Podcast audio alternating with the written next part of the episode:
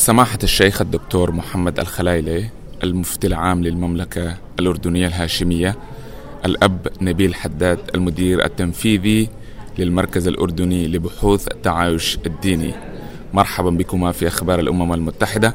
وأنتما هنا اليوم تشاركان في هذه الفعالية في مقر الأمم المتحدة في نيويورك بمناسبة أسبوع الوئام العالمي بين الأديان. تحيي الأمم المتحدة هذا الأسبوع اعترافا منها بالحاجة الملحة للحوار بين مختلف الأديان وتعزيز التفاهم المتبادل والانسجام والتعاون بين شعوب العالم. أنتما تحدثتما في هذه الفعالية التي أقيمت بهذه المناسبة، وتطرقتما إلى العديد من المبادرات التي تقوم بها المملكة الأردنية بصدد تعضيد وترسيخ معاني التعايش بين الأديان. لو تحدثونا عن هذه المبادرات، مثل مبادرات رسالة عمان وكلمة سوا وأسبوع الوئام العالمي في ترسيخ مسألة التعايش بين الأديان. نبدأ بك سماحة الشيخ.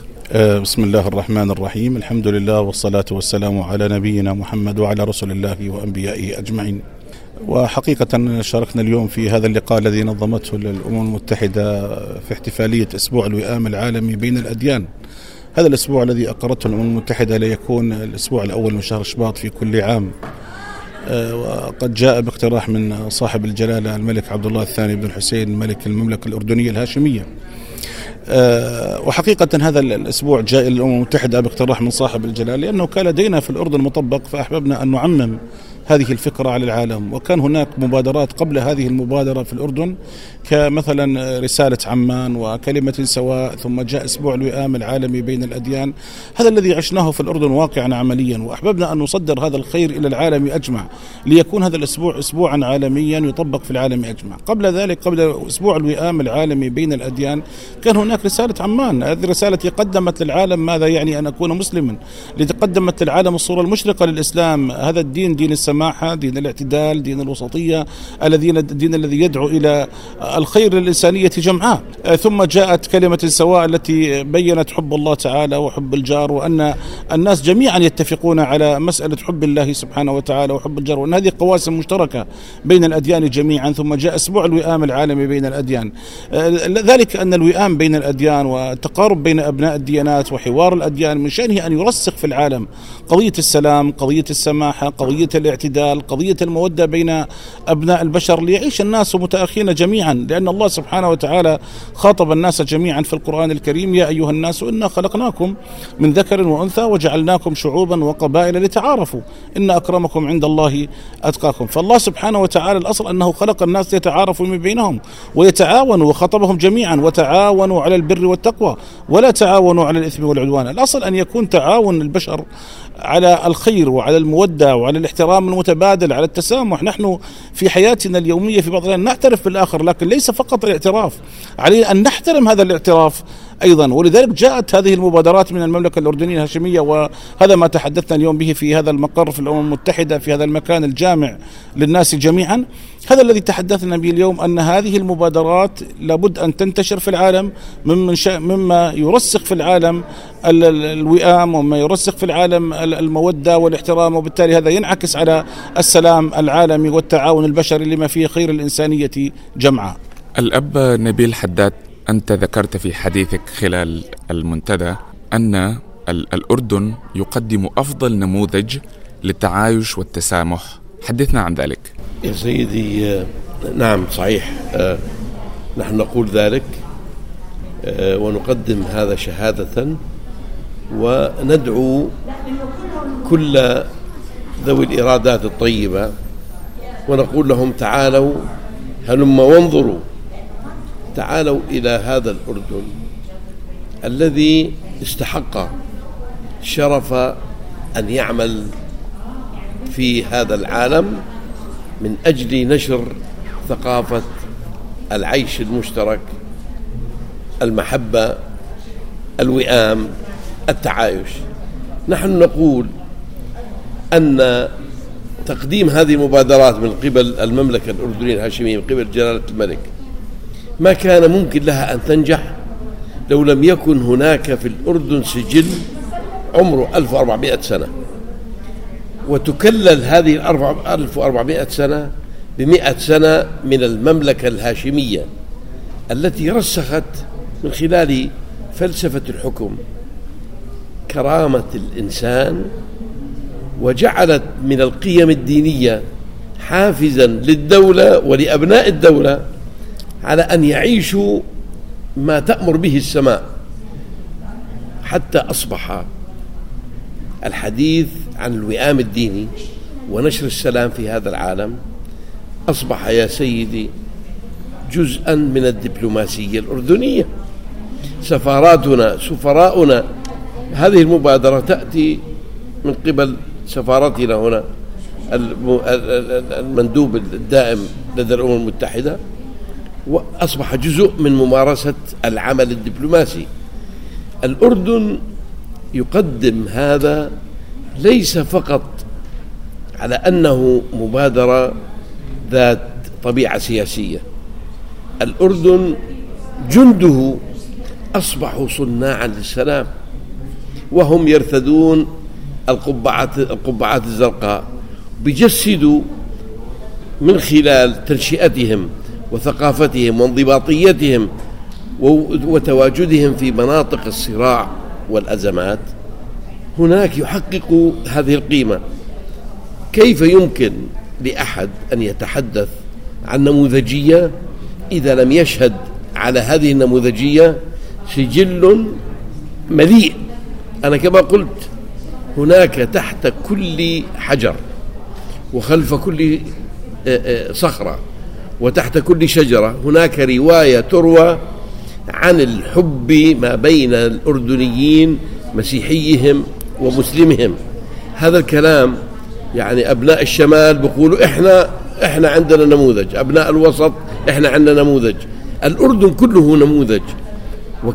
وكما ذكرت إنه أولا قارن بين الأردن في المنطقة وكل أحبتنا إخوتنا في دولنا الشقيقة والصديقة، الأردن لا يوجد فيه فتنة طائفية، الأردن مسيحيوه ومسلموه يتبادلون الحب، الأردني المسيحي يشاطر أخاه المسلم الحزن والفرح.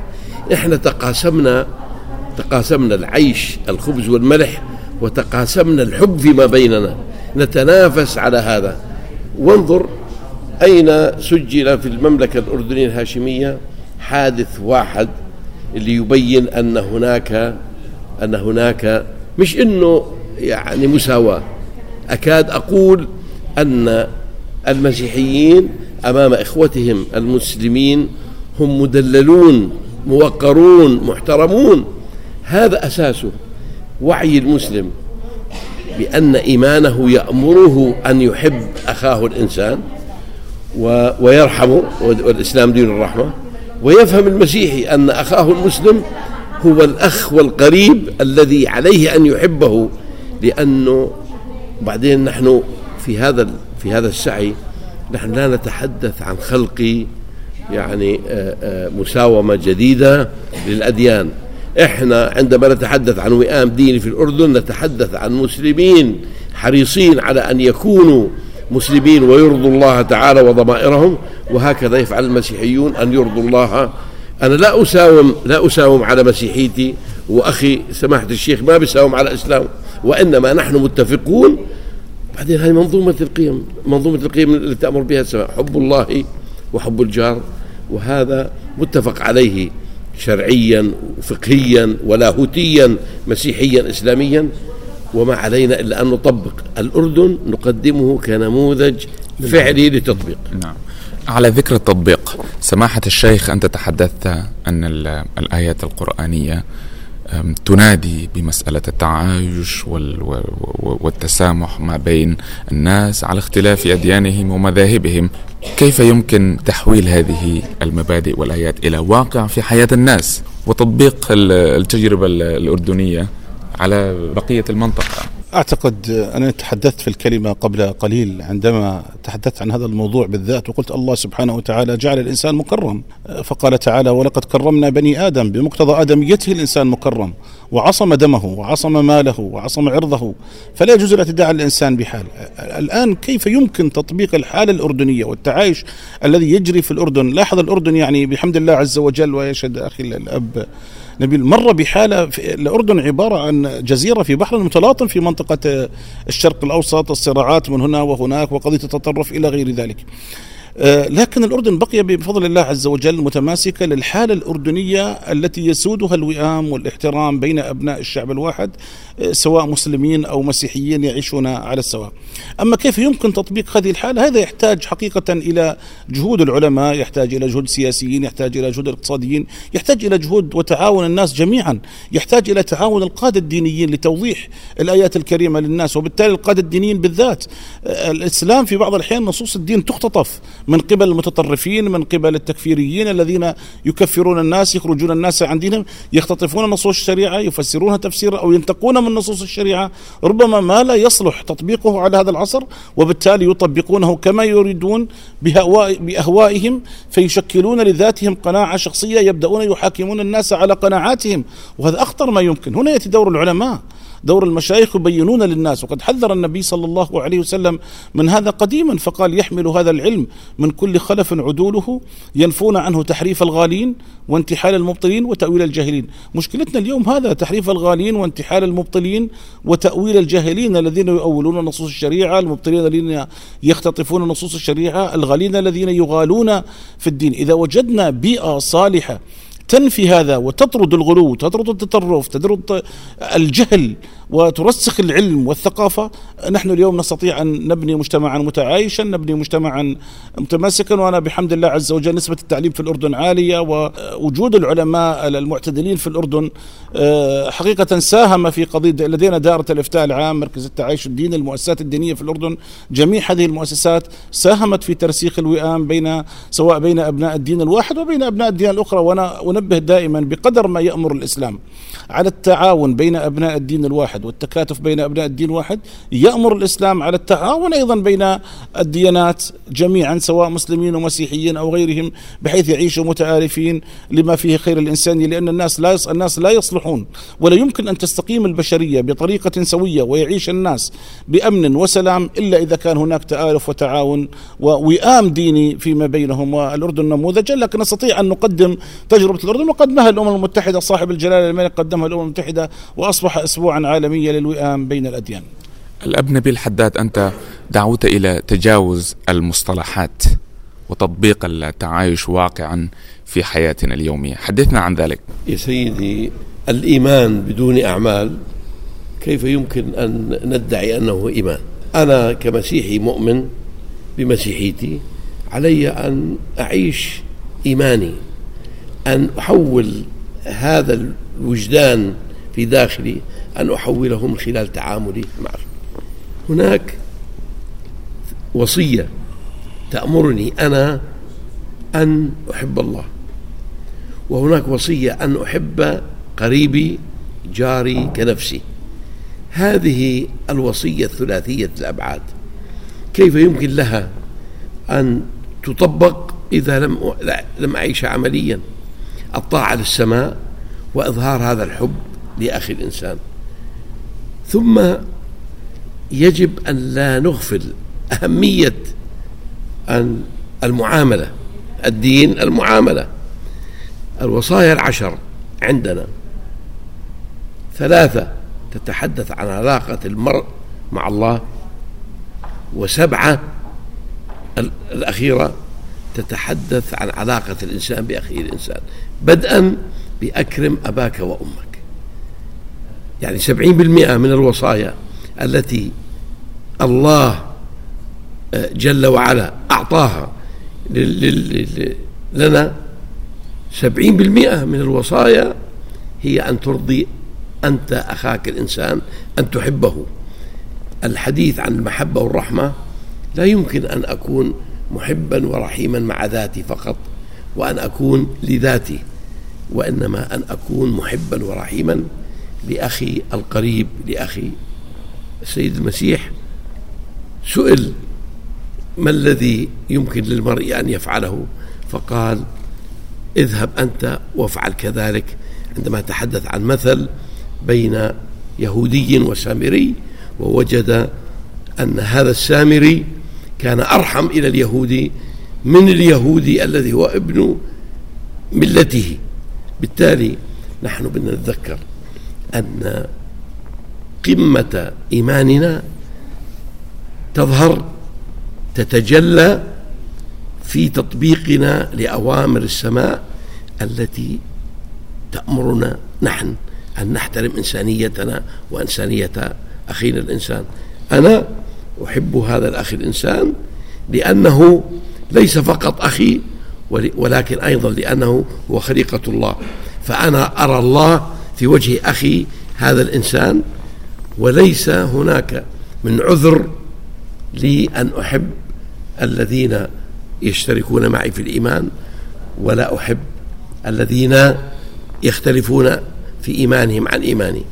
الكتاب المقدس يقول من قال أنه يحب الله ولا يحب أخاه الإنسان فهو كاذب، فكيف تحب الله الذي لا تراه إذا لم تكن تحب أخاك الإنسان الذي تراه. هذا التطبيق العملي. أنا بحب أخوي الشيخ وبحب أشتغل معه، لأن كل ما اشتغلت معه كل ما عشت أنا مسيحيتي، كل ما حبيته. وأخوي الشيخ لما بتعامل مع صديقه المسيحي هو من خلال معاملته يظهر عظمة دينه ورحمة الإسلام، وأنا واسطة أن يجرب هذه الرحمة علي، وهذا لا يتم إلا من خلال التعامل، من خلال التطبيق العملي. والله يحاسبنا ويكافئنا على ما نعمل. عملي هو الذي يعكس هذا الإيمان، وهو الذي يحقق إرضائي لله وللسماء. سماحة الدكتور، هل لديك أي كلمة أخيرة تود أن تقولها من خلال أخبار الأمم المتحدة قبل أن نعود إلى الأب نبيل حداد؟ يعني الكلمة الأخيرة التي أقولها أن تصدير الوئام للعالم لا يكون فقط بكلمات، لابد أن يتبنى الجميع منهجا لترسيخ الوئام الديني في العالم، مما ينعكس على الأمن والسلام الاجتماعي في العالم بأسره. وأعتقد هذه رسالة الأمم المتحدة. لكن هذا أيضا ينبغي تطبيق العدالة في الأرض بين الأمم والشعوب، وتحقيق الاستقرار العالمي يتطلب تحقيق العدالة وإنصاف المظلومين في الأرض وإحقاق الحق في العالم أجمع. هذا من شأنه أن يعزز من قيم الوئام ويعزز من الأمن والسلام العالمي. نعود إليك الأب نبيل لكلمة أخيرة. يا سيدي، مبادرة الوئام التي جاءت من عمان اللي معها سجل 1400 سنة، جاءت إلى هنا لكي تقول بأننا نحن في الأردن، هذه الأرض المباركة المقدسة، نحن نقدم مع الجغرافيا، نقدم مع التاريخ، نقدم إرادتنا الطيبة. هذه الإرادة الطيبة هي من أجل خير هذا العالم. نحن عم نصنع بر في هذا العالم عندما نقدم نموذج الأردن. وإن كان هذا الجهد العظيم الذي قبلت به وتبنته الأمم المتحدة يؤكد على أن بذرة الخير التي قدمها الأردن جديرة بأن يقبلها العالم. وبعدين البذرة بطلت تكون أردنية، الآن هي ولادتها أردنية، مكتوب عليها ولد في الأردن، جاءت من الأردن، ولكن أصبحت الآن ملك البشرية، وبالتالي على البشرية أن تتلقفها وتستفيد منها، وإحنا نكون مبسوطين، إحنا نكون سعداء، كما أننا نمد يدنا لمساعدة جاري واللي بيحبني واللي بحبه على الخير. أيضا إحنا نكون سعداء لما نشوف الآخرين يجهدوا ويبذلوا من من من من مسؤولياتهم أن يبذلوا جهد لصنع الخير. السلام هو غاية البشرية، والناس بحاجة إلى الحب والسلام والعدل والخير. هذه المبادرة تستحق أن تطبق في العالم، والبشرية تستحق هذه المبادرة وكل مبادرات الخير التي. سماحة الشيخ الدكتور محمد الخلايلة المفتي العام للمملكة الأردنية الهاشمية، الأب نبيل حداد المدير التنفيذي للمركز الأردني لبحوث التعايش الديني، شكرا لكما على الحديث إلينا. شكرا جزيلا، مع السلامة.